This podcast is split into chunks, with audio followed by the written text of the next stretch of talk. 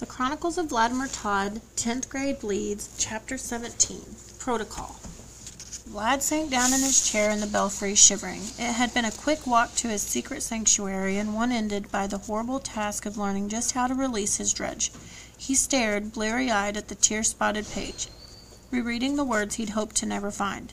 To rid oneself of one's drudge, one need only perform a blood cleansing. This can be accomplished by administering a second bite and feeding the vampire's intent into the wound. However, it is crucial that the vampire restrain him or herself from imbibing any of the drudge's blood, lest the ritual become tainted and ineffective. It is important to remember that once a human's drudge status has been removed, it can never be successfully restored. Beyond anything, he wished that he hadn't been able to locate the passage, or that it had ever been written. But there it was in black and white Henry's salvation. The temptation to ignore the page or even to rip it from the book and burn it in the f- burn in it the flickering light of the candle overwhelmed Vlad, but he remained vigilant and reread the passage so that he would know exactly what he was doing the next time he and Henry had a moment alone. After all, he had sworn last year never to re- treat Henry the way Vikas treated his drudge, Tristan. Henry was more than a servant, and Vlad had vowed that cold, crisp night in Siberia that if Henry ever asked for his freedom, Vlad would find a way to give it. And here it was on a piece of parchment, ripping Vlad's soul to shreds. Candlelight flirted with every corner of the belfry, brightening his gloom against his will. Vlad pinched the wick, dousing the candle's flame. So this was it. With a bite, Henry would be free, and Vlad would face the world alone. He couldn't be angry at Henry any more. After all, finding out that your will is lost to that of your vampire master would put a damper on anybody's day. So angry was anger was no longer a part of what he was feeling, just sadness, deep, immense sadness, that he was losing his best friend, that Henry didn't want to share that bond with him any longer. It was agonizing, and Vlad's heart felt like it was shattering, shattered into a million pieces, only to break away within him, jabbing at his insides with every splinter. And because that pain couldn't be made any worse by any other, Vlad withdrew Vikas's letter from his pocket and read it over again. Vladimir, I must say that I am greatly confounded by your recent letter, as I have not shared the company of your uncle in many months, nor have I received any sort of communication from him since August. It is deeply troubling to me that you cannot seem to reach Otis by telepathy, as I am experiencing the same troubles. Please stay in touch. Malaki Dival. I will do all that I can to locate your uncle and Brotherhood Vikas. Vlad sat back in his chair, sinking deeper into the soft, worn leather. It was bad enough that his uncle had been missing in action for over five months now, but losing Henry as a friend and a trusted drudge was unbearable. What's worse, Vlad had absolutely no one to turn to for advice. Nelly wasn't aware of Henry's drudge status, and Vikas didn't share his view of drudges. Vlad was alone in this, alone and confused, with no one, no way out but through. He had to release Henry as his drudge and trust that their friendship would be strong enough to survive the change, and if it wasn't, well, then he'd deal with it. He had no idea how, but he would. After all, he didn't have much choice in the matter. He trusted Henry, or rather, he had, before he he'd mistakenly thought Kylie had insinuated that Henry had divulged his deepest, darkest secret. He'd just have to trust him on that, too. And maybe everything would turn out all right. Or it would all go horribly wrong, and Vlad's world would fall into a dizzying array of pain and loss. Either way, it had to be done. Vlad would have to release Henry, and soon. At the thought of once more tasting Henry's blood on his tongue, two things happened almost simultaneously. Vlad's heart shrank with guilt and sorrow, and his stomach growled. In a burst of self directed fury, he threw the compendium across the room with all the force he could muster. The tome slammed against the wall and dropped with a loud thud to the floor. Vlad glared into the darkness, wishing it away, wishing it all away. He closed his eyes and pushed as hard as he could with his mind, calling out to his uncle, wherever he was, Otis, if you can hear me, please talk to me. Everything is so screwed up right now, and I desperately need your help. Please, please answer me. I need you. To his immense disappointment, only silence followed his plea. After several minutes, Vlad dried his tears on his sleeve and stood. Making his way slowly to one of the open arches, he stepped onto the ledge and closed his mouth momentarily, letting the breeze brush his hair from his eyes and gently dry his still moist cheeks. When he was certain he had pulled himself together, he stepped forward and floated nimbly to the ground. Soft voices found their way around the corner of the building. Vlad paused, and after a moment made his way around to the front of the school. October was the first to notice him. She smiled, her pale skin almost blue in the moonlight. Out stalking the shadows tonight, Vlad? You might say that. He stepped closer, nodding in a greeting to the skinny boy called Sprat. What are you guys up to? October shrugged. Just hanging out as usual. Some creep attacked me on my way home earlier, so we were thinking of going after him. Vlad furrowed his brow. Somebody attacked you? She nodded, adopting the casual tone, but her still frightened eyes betrayed her. Yeah, but lucky for me, Officer Thompson showed up in the nick of time. Vlad's memory reached back a few years to the officer who had questioned Nelly about Vlad's, Vlad's nighttime activities. I hate that guy. He blinked apologetically at October. I mean, I'm glad he was there for you. I just don't like him. October smiled. Who does? Kristoff glared in their general direction. Are we going after this psycho or not? Vlad wondered briefly what they would do once they caught up to her attacker. He mumbled, Bad idea. Following some crazy guy like that? October seemed to mull this over in for a minute before looking at Kristoff. No, not tonight. I think we'll let the cops handle this one. She met Vlad's eyes, whispering, He really cares, you know. It might not seem like it, but Kristoff is a real sweetie. He just wants to watch out for his own kind. Vlad raised an eyebrow. Is that why he's always glaring at me? She chuckled. You're catching on. Sprat bounded up to Vlad with such a spring in his step that Vlad wondered if he had been downing sugar packets all night. His speech was equally overflowing with boundless injury, energy. Hey, do you think you might want to check out the crypt in a couple of weeks? They're having a blood ball in honor of Valentine's Day. Sprat's eyes were eager, and try as she might to hide it, so were October's. Vlad glanced at Andrew, who managed a half-hearted shrug. Kristoff didn't react at all to Sprat's invitation. Vlad chewed his bottom lip for a moment and thought it over. Thanks to Meredith's dad, she was going to be busy that weekend, so it wasn't as if his plans with his girlfriend were standing in his way. He wasn't sure why he was hesitant to hang out with them. Maybe it was because, for as long as he could remember, only Henry wanted to be his friend.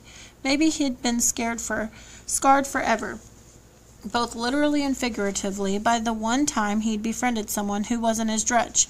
His experience with Joss last year had left him once staked, twice shy.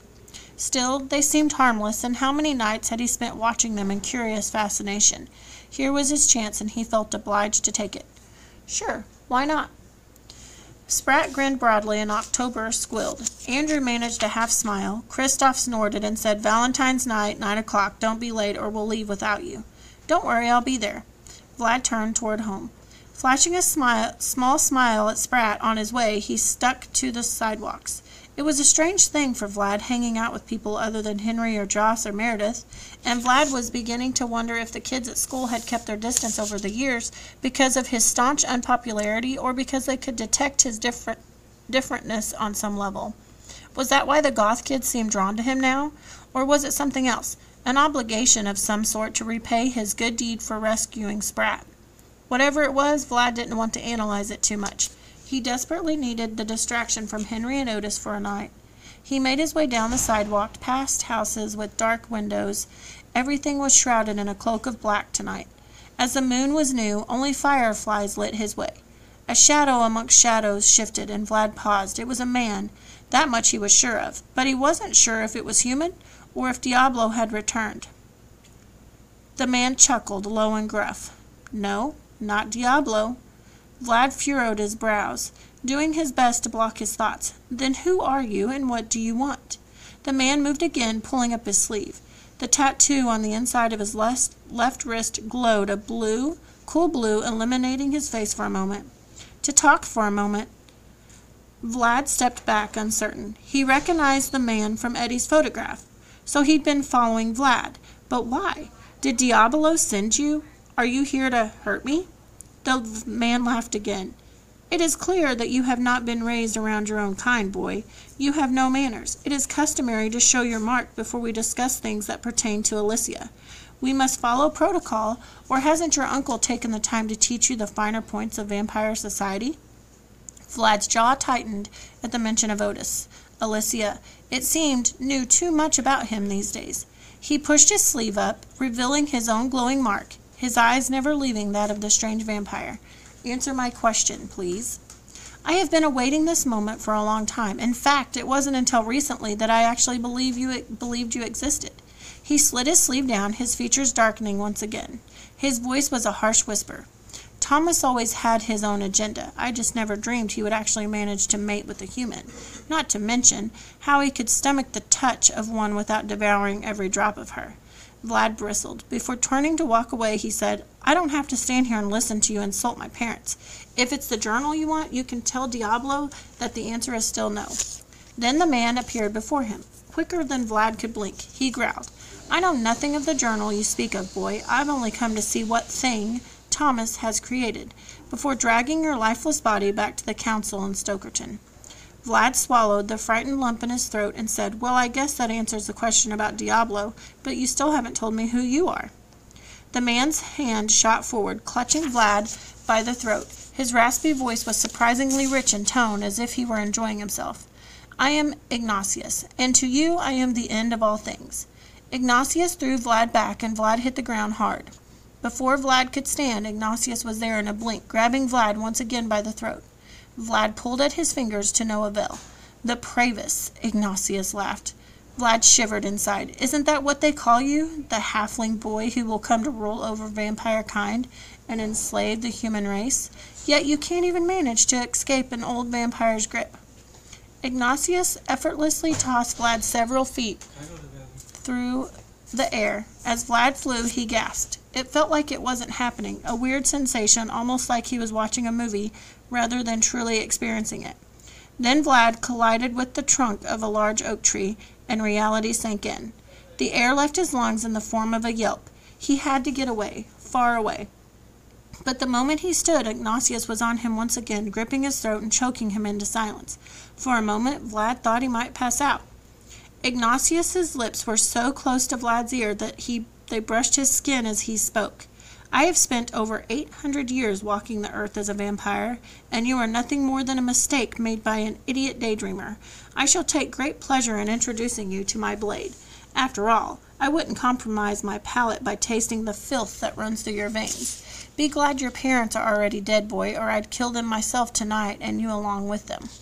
Fury boiled through Vlad, and as he met Ignatius's eyes he saw a grim flicker, as if his attacker had witnessed something he hadn't expected. Vlad bet that his eyes had flashed that weird iridescent purple again, and for once he was glad. With all the anger he was feeling, Vlad peeled Ignatius's hands from his throat, leaving Ignatius a bit stunned. But Ignatius wasn't the only one. Vlad marveled silently at his sudden onset, onset of vamp pyrrhic strength, and continued to twist his attacker's hand back, forcing the man down on one knee. The pain expressed on Ignatius's face reassured Vlad that his words would be heard. Don't you ever talk that way about my parents. My mother was a saint, and my father was a far better man and far better vampire than you ever dreamed of being. He shook his head. Whatever you want from me, you're not getting it. Vlad released the man's hand at last. I suggest you leave. Ignatius stood and loosened the leather strap that bound his curved dagger to his thigh. He met Vlad's gaze with clouded eyes. I'm not going anywhere until I get what I came for. Vlad tightened his hands into fist and growled, his fangs long and bare like that of an animal. Then come and get it already. Ignatius moved so quickly that Vlad didn't see the raised dagger till it had nearly pierced his side. He swung around and picked Ignatius up, then tossed him several yards. Ignatius slid to a stop in a cat-like pose, poised to strike again. He, strang, he sprang forward, and Vlad mustered all his strength. He punched Ignatius as hard as he could in the chest. Ignatius fell again, this time losing his balance and meeting the pavement with the side of his face. As Ignatius began to stand, Vlad could see the scrapes on his cheek beginning to heal. Vlad moved. He wasn't sure how, but he moved with a speed that he hadn't known before. Ignatius had managed to make it up onto his knees before Vlad appeared next to him. The surprised expression on the old vampire's face mirrored the thoughts in Vlad's mind. Vlad struck out with his foot, making contact with Ignatius's side. He felt ribs breaking. Ignatius got up and flew down the street, crashing down on the hood of a parked car. Again, Vlad found himself standing next to the older, more experienced vampire. He was winning. He didn't know how, but he was winning. He grabbed the collar of Ignatius's shirt and moved until their faces were mere inches apart. It looks like you're going to have to leave here empty handed. As Vlad pulled back his fist, ready to plant it in the face of his foe, the first rays of the sun peeked out over the horizon. Before Vlad's fist had the opportunity to fall, Ignatius let out a howl of pain and his fist met Vlad's chest. Vlad flew back, coming to land in his own front yard. He braced for the next blow, but Ignatius was nowhere to be found. Vlad was alone. He stood and began to make his way up the front steps. He reached out with his mind to Otis, but as expected, no answer came. Vlad was beginning to think that his uncle had abandoned him. Once inside, he climbed the steps to his bedroom, where he would find no rest.